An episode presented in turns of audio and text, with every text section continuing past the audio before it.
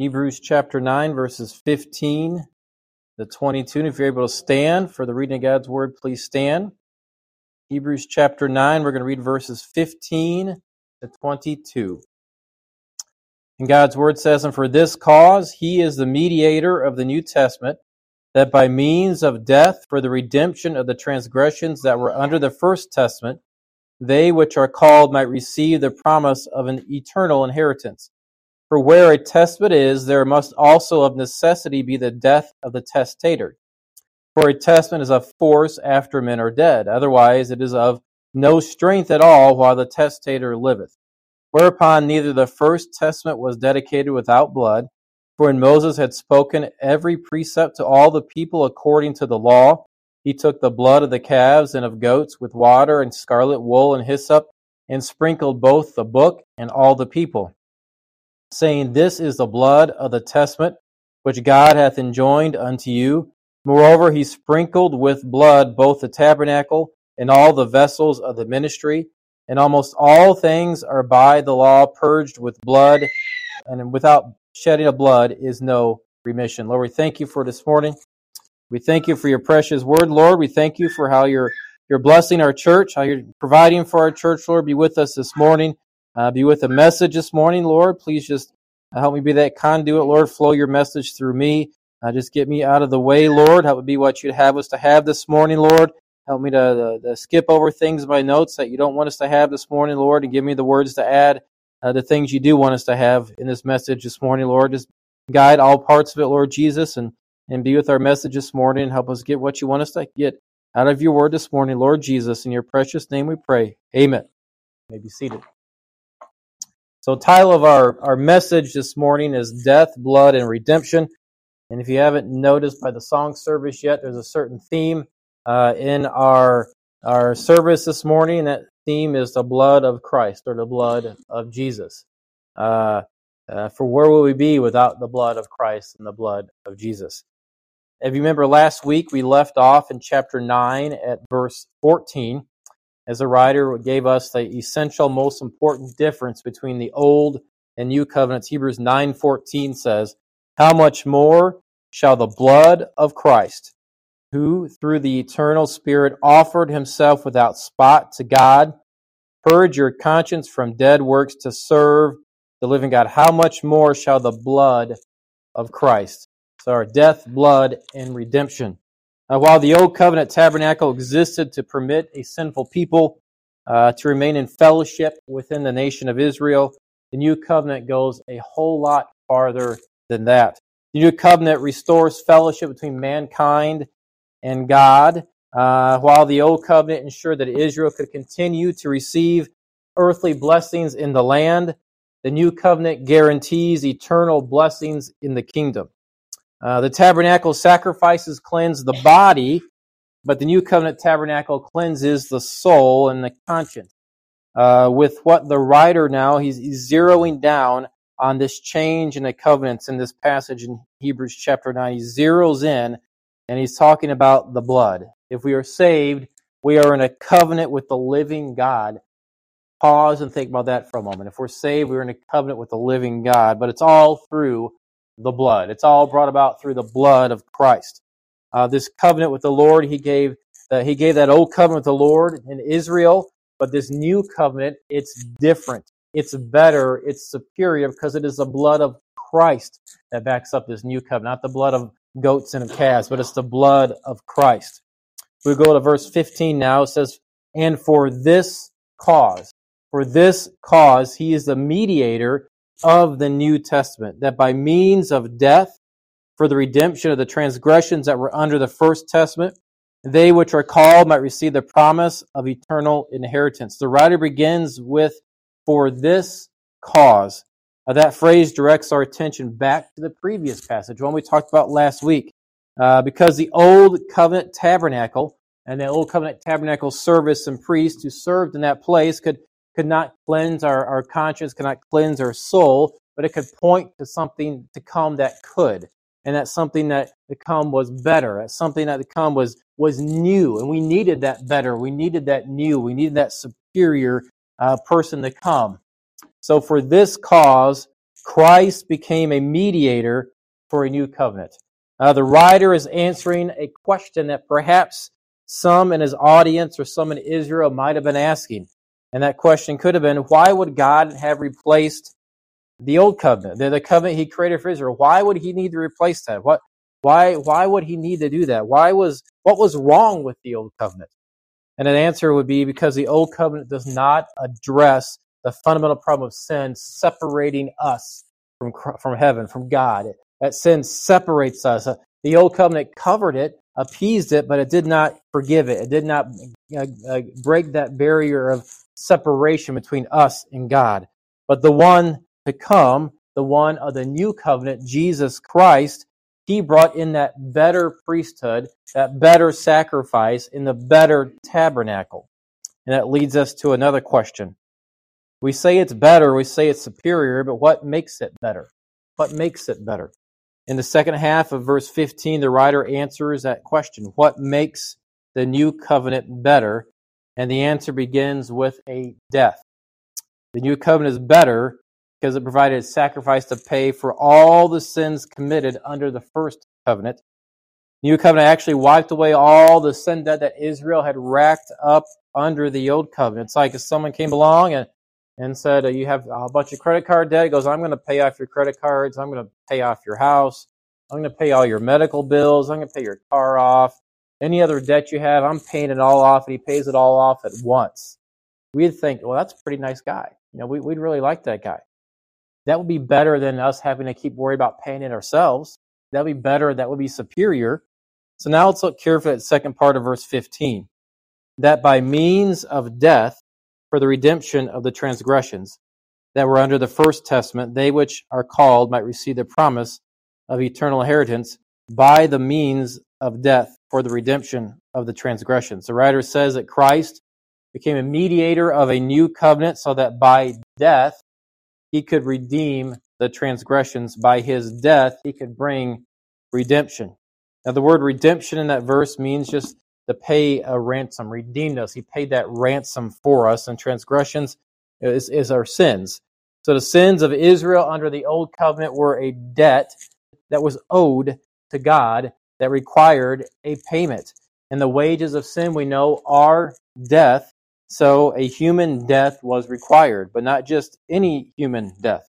Now, the Old Covenant tabernacle service never called for human sacrifice. Uh, the Old Covenant had no means then to repay the sin debt required by the law. Furthermore, if even a human sacrifice were to take place, there would be no perfect human that could qualify as that sinless sacrifice. So something had to change. Something had to come along to change that. So the old covenant sacrifices could only cleanse the body and not the soul. Uh, they eventually needed to be replaced with something new something better, something superior, something that could pay that sin debt, could pay that ransom, could be that redemption that man needed. Man needed a sacrifice capable of paying the ransom that was owed to God. Now, praise the Lord, the new covenant offers a sacrifice capable of paying the ransom that is owed for all who are condemned by their sin under the old covenant. And that sacrifice, of course, was Christ himself on the cross. Remember, the Bible tells us the wages of sin is death, Romans 6.23. And at Jesus' death, the new covenant was established. And by his death, a payment is offered and made to satisfy uh, the requirements of the old covenant. The gift of God is eternal life through Jesus Christ our Lord, Romans 6.23. By that gift, we can have redemption. This is the meaning of Christ's words when he declared he came to fulfill the law so that we may enjoy the blessings of the new covenant. Uh, the writer says those who are called into faith by the Father are made part of this new covenant. If you see in verse 15, they which are called might receive the promise of eternal inheritance. Now, the covenant given to Israel was, now I had to look these words up when I was studying, but the, the covenant given to Israel was what was called a parity covenant. That means both sides were obligated. There was a, a pair. Both both sides were obligated to parts of that covenant, obligated obligated to perform certain things. But the new covenant is not that kind of covenant. It's what is called a suzerainty covenant, which means the, the greater, it's a covenant granted by the greater to the lesser, and the lesser has no responsibility. Everything is on the greater side. And of course, we know in that covenant who the greater is, and we know who the, the lesser is. We're the lesser in that covenant, and God is the greater. So God is the greater. He's the greater party. He's the grantor of that covenant. And we have been called by God into grace by faith, have been granted the blessings of the new covenant. Nothing we do to get that. We are granted the blessings of the covenant. Now, the promise of eternal inheritance. Notice the end of verse 15. The writer says that those who are called into the new covenant will receive an eternal inheritance. They which are called might receive the promise of eternal inheritance. Uh, this is easy to understand. The idea is simple. Every human being's eternal future has two possible outcomes. Uh, either we fail to enter the new covenant, we must pay the wages of our sin ourselves for the rest of eternity. We will never pay that debt. We'll spend the rest of eternity paying that debt, or we become we become part of the new covenant by faith. And so that Christ's death will pay that sin debt on our behalf. And then we'll be able to share in Christ's inheritance in the kingdom. Uh, the writer of Hebrews has connected the death of Christ on our behalf with us receiving that inheritance. So the death is necessary. And we understand uh, that connection from everyday experience. We understand that in order for us to receive an inheritance, the person that's leaving us the inheritance kind of has to, unfortunately, die for us to get that inheritance. We don't just walk up and say, I'm, I'm taking my inheritance today, Grandma, so the house is no longer yours. You can go, you can go live on the street and it's, it's mine. That's not how it works. Uh, unfortunately, Grandma has to pass away for us to then get our inheritance from Grandma. So, in order for us to receive that inheritance, a death is necessary. So, when you look at the necessity of the Messiah's death, look at verses 16 to 17. For where a testament is, there must also of necessity be the death of the testator. For a testament is of force after men are dead, otherwise it is of no strength at all while the testator liveth. Now, when I was uh, trying to explain this, I kind of wrote it out and I got into, eventually I, I use a word and, and when I use that word, I immediately thought of Miss Linda, and I think you'll understand when I get there. Um, but I'm trying to explain explain this. I'll, I'll just get into what I, I wrote here. A testament, by its very nature, requires the death of a testator. And the Greek word translated as testament in our text corresponds very closely to what we think of as a modern day will. A will does not take effect, uh, again, until the one who made it has died. Until that time, its benefits, its provisions are only promises, and they're promises that, that may come in the future. The writer of Hebrews is basically saying that God gave a legacy, He gave an eternal inheritance to Israel in the form of a covenant, or you could say a will. Uh, as with any will, it was only a type of a promissory note until the provider of the will had died.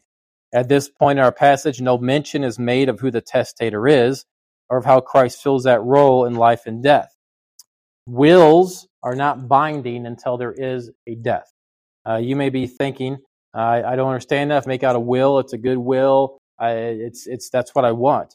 But it's not binding until there is a death. Um, I don't have to die in order for it to be a good will, but the good will that you made is not binding until there is a death. The will in itself, it could be a fine, perfectly executed legal document, uh, totally right, but it's not binding until there is a death. Now, ever since the earliest law, and this includes Roman law, as it does as much as our law, the rule on wills is that the will is ambulatory. That's that's the word I thought of when I read that and wrote it. I'm like, for some reason, Miss Linda just popped in my mind. Um, I have no idea if that has anything to do with her being a nurse or not, but it just popped in my mind. So, wills is, our wills are ambulatory. Uh, that just means uh, you say ambulatory like an ambulatory patient. Yes, wills walk around with you. Will is ambulatory, means that it walks around with the testator. Therefore, it is never solid. It's never definite. It's never certain until the testator dies. Uh, that, that testator could change it. The testator could say, "This is my will. You're getting everything," and a few years later they change it, never mention it to you. The it's not, it's ambulatory. It, it, it, it's not certain until the testator dies. The will does not speak until the testator dies. It has no legal effect until the testator dies. The testator can make any sort of changes he wants in that will. Any changes he makes immediately come into effect as long as they are properly executed. And then it replaces anything else that has been previously written. Anything that has been written can be changed totally by the testator anytime he wants to. Anytime he wants to, right up to the moment of his death. The will will only speak when the testator is dead. The will will only be binding when the testator is dead. You only get the inheritance when the testator is dead. You have to have a death for a will to speak. And the following quote is from a book I have entitled Law and the Gospel, and the author wrote this. The writer of the epistle to the Hebrews bases his entire theological argument on a foundational legal principle from the days of Roman law to modern Anglo American common law jurisprudence, the rule has been invariable but customary. A testamentary expression speaks, becomes efficacious not at execution, but on the decease of the testator. The essential distinguishing characteristic of the will is that it has absolutely no effect as a legal instrument until the death of the testator and is revocable until that time. So we see the death of Christ was not optional. Was not optional. For us to receive our inheritance, Jesus had to die. Jesus sacrificed himself for our sins was essential, was an essential precondition for our receiving our eternal inheritance. Death was not optional. No, no death of Christ, no inheritance of eternal life. Uh, you cannot get an inheritance until the will speaks the will cannot speak until the testator dies. And Christians, we know, are first and foremost heirs, heirs of God. We're joint heirs with Christ. Romans 8, 16 to 17. The Spirit itself beareth witness with our spirit that we are the children of God. And if children, then heirs, heirs of God, and joint heirs with Christ, if so be that we suffer with him, that we may also be glorified together. We are heirs. Uh, that testator had to die. There had to be a death. The next thing I want you to notice is not without the blood. Look at verses 18 to 22 in our passage.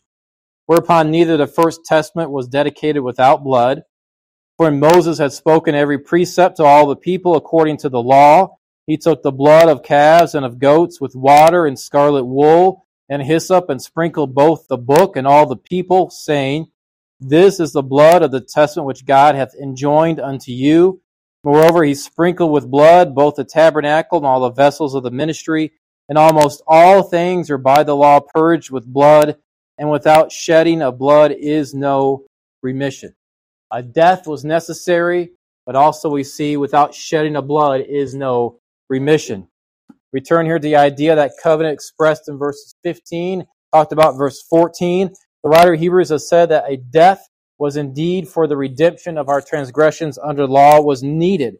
And, but Christ is our mediator. He, he, he died that death for us. He's a mediator of the new covenant. Uh, he, he gave, he put us into a position where we are now heirs. We're heirs of that possession. We, we've inherited that eternal life. And in confirmation of, of the necessity of the blood, you look at verse 18. Neither the first testament was dedicated without blood. And then the end of verse 22, and without shedding of blood is no remission. It's pretty clear the blood of Christ was necessary. God has made more than one covenant with man, but never without the blood. And why? Well, we know the answer. If you want to turn with me to Leviticus 17 and verse 11. Leviticus 17 and verse 11. If I can get there myself, Leviticus 17 and verse 11.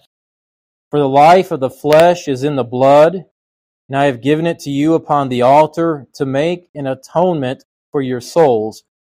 For it is the blood that maketh an atonement for the soul. It's the blood. It's the blood. It's the blood that makes an atonement for the soul. Death is always and everywhere God's judgment on sin. Uh, the sting of death is sin.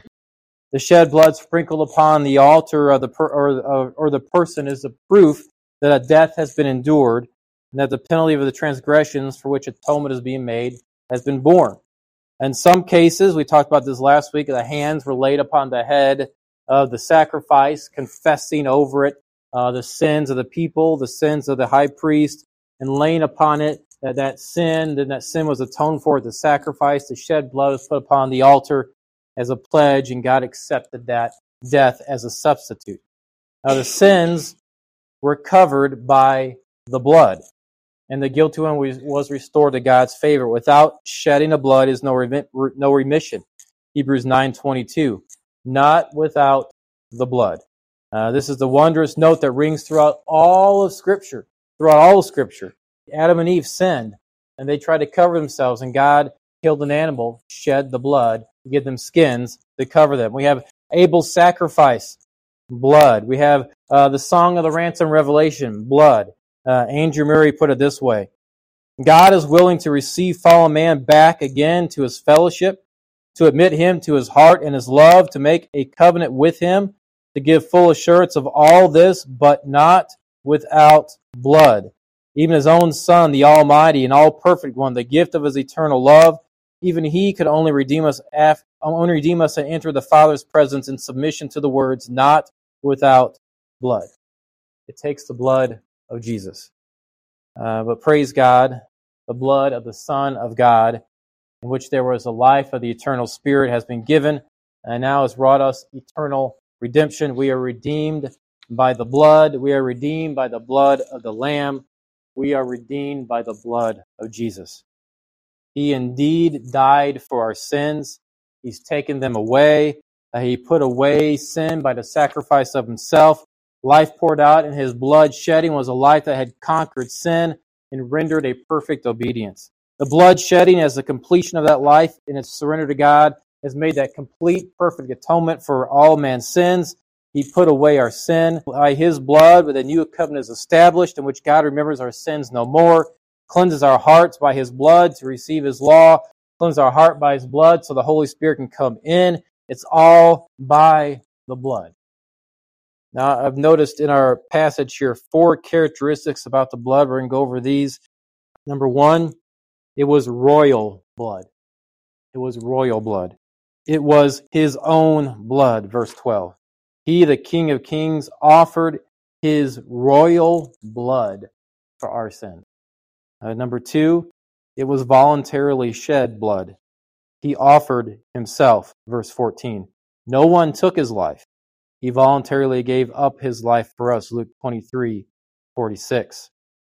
Another thing about that blood, it was pure, innocent blood without spot. Verse 14. And the final thing I noticed, it was sacrificial. He did not die as a martyr, but as a savior. For then must he often have suffered since the foundation of the world. But now, once in the end of the world, hath he appeared to put away sin by the sacrifice of himself. Hebrews 9 26. So it was royal blood. It was voluntarily shed blood. It was pure, innocent blood. And it was sacrificial blood. F.B. Meyer, a preacher and commentator from the 1800s, wrote this.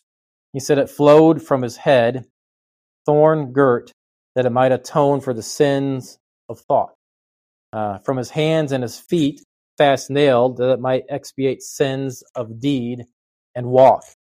Uh, from his side, that it might wipe out the sins of our affections, as well as us of his deep and fervent love, which, which could not be confined within the four chambers of his heart, but must find vent in falling on the earth. I thought that was incredible how he explained that.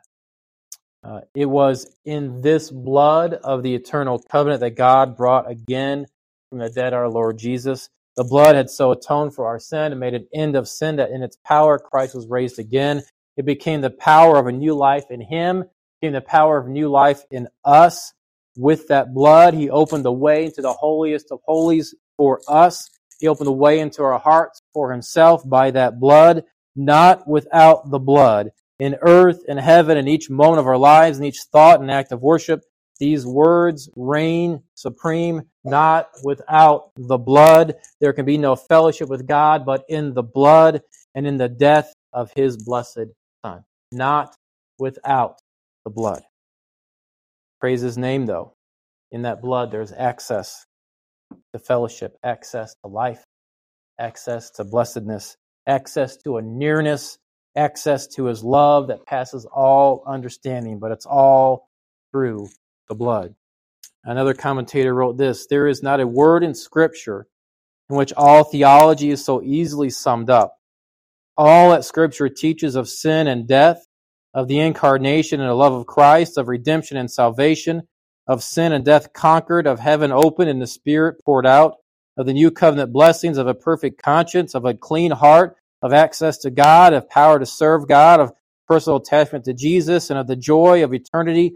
All that Scripture teaches and all these things has its root and its fruit in this alone, the precious blood of Christ.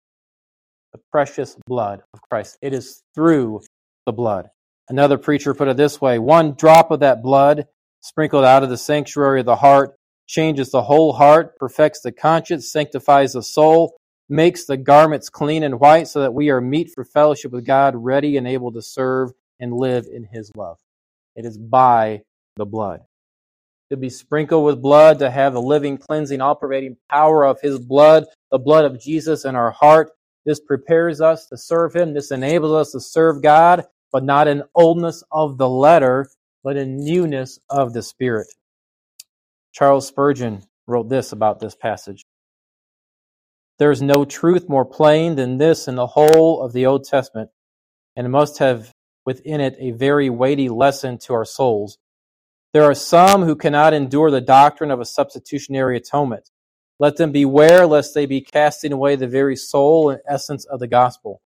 It is evident that the sacrifice of Christ was intended to give ease to the conscience, for we read that the blood of bulls and of goats could not do that. I fail to see how any doctrine of atonement except the doctrine of the vicarious sacrifice of Christ can give ease to the guilty conscience. Christ in my stead suffering the penalty of my sin. That pacifies my conscience, but nothing else does. Without shedding of blood is no remission all through the blood of Christ. Without the blood. Without blood, no remission. Without the blood of Christ, no remission. Without the blood of Christ, no redemption. Without the blood of Christ, no salvation. Our sins are just too ugly. They're too deep. They're too filthy. Our sins are too large. We're too infested with our sins. We're just so sinful. We are just such horrible sinners that nothing but the blood of Jesus could ever set us free. Blood must atone for us. Blood must buy us. Blood must cleanse us. In other words, life must be shed to redeem us. And such life is poured out from the very being of the Son of God. I'm going to wrap things up this morning. As a year's sin of the nation uh, was borne away into the desert by that scapegoat, put away so was the whole sin of all of mankind centered on the head of Christ. He was made sin. Uh, who knew no sin, he was made sin for us. Jesus drew uh, to himself and assumed all the sin of mankind, all man's sins, all my sins, all your sins was put on him. He was the propitiation or the satisfaction for the sin of the whole world. Each individual sinner must then individually and personally lay claim to that wonderful provision made for him. Confession of sin must be made. Realization that we are sinners must take place. Repentance or turning to the Lord must be done because the Lamb of God has borne away our sins and the sins of the world. The payment has been made. The gift of salvation has been offered. It is up to the sinner to accept or to reject that free gift of salvation. Now, since the penalty for sin is death, then nothing but death by the shedding of blood can atone for our sin. We cannot enter into God's presence by self effort, uh, by works, by self effort, by tradition. We cannot enter God's presence by just being model citizens or, or, or model quote unquote Christians. Uh, we cannot enter His presence just by reading our Bible. It takes more than that. We cannot enter His presence by going to church. We can't enter His presence by giving generously to the Lord's work, but by all means, give generously to the Lord's work. Uh, we cannot enter his presence by thinking good thoughts about him. No, the only way we can enter into God's presence, the only way we can participate in the new covenant is through the blood, is through the atoning death of Christ. Without shedding the blood is no remission. Hebrews 9 22. God sets the rules. We don't set the rules. We don't get to make up a new way to heaven. We don't get to say, oh, that doesn't mean that. We don't get to read in the scriptures what's not there. God has set the rules, and He said, the soul that sinneth, it shall die. Ezekiel 18 20. The soul that is saved, it shall have eternal life through the sacrifice of God's Son. But we know forgiveness is a very costly thing. Sometimes we take that forgiveness too lightly. I think many times we take that forgiveness too lightly. That great price that was paid for our forgiveness. Other times, I think, when we take the time to look more closely at the cost of our salvation and the great cost that was paid, we can become overwhelmed by that thought. And we and just start weeping at that thought if you take the time to really consider what I've done and then what he's done for me. What sin I laid on him and how he gladly paid that sin debt for me. That can get overwhelming at times. Now, God does not forgive sin just by looking down and saying, Oh, it's all right. I love you so much. I'll just overlook that sin. It, it's just fine. No, God's righteousness and holiness will not allow him to overlook sin. Sin demands payment by death and by the shedding of blood. And the only death that was great enough to pay that sin, the only blood that was great enough to pay that sin debt for mankind was the death of God's perfect Son. God's great love for us will, will not lead him to overlook our sin, but has led him to provide a payment for our sin that his son himself came down and paid for us. God cannot ignore our sin, but he will forgive our sin if we just trust in Jesus Christ. In his death, burial, his shed blood, his resurrection. What is trust in Christ? We can get that forgiveness. Um, nothing but the blood. I'm going to read part of that. What can wash away my sin? Nothing but the blood of Jesus. What can make me whole again? Nothing but the blood of Jesus. Oh, precious is the flow that makes me white as snow. No other fount I know, nothing but the blood of Jesus. For my pardon, this I see, nothing but the blood of Jesus. For my cleansing, this my plea, nothing but the blood of Jesus. Nothing can for sin atone, nothing but the blood of Jesus. Not of good that I have done, nothing but the blood of Jesus. This is all my hope and peace Nothing but the blood of Jesus. This is all my righteousness, nothing but the blood of Jesus. All through the blood. As I was preparing this message this week, those blood songs just kept going through my mind uh, as I was preparing it. Um, nothing but the blood of Jesus. We are saved by the blood of Jesus.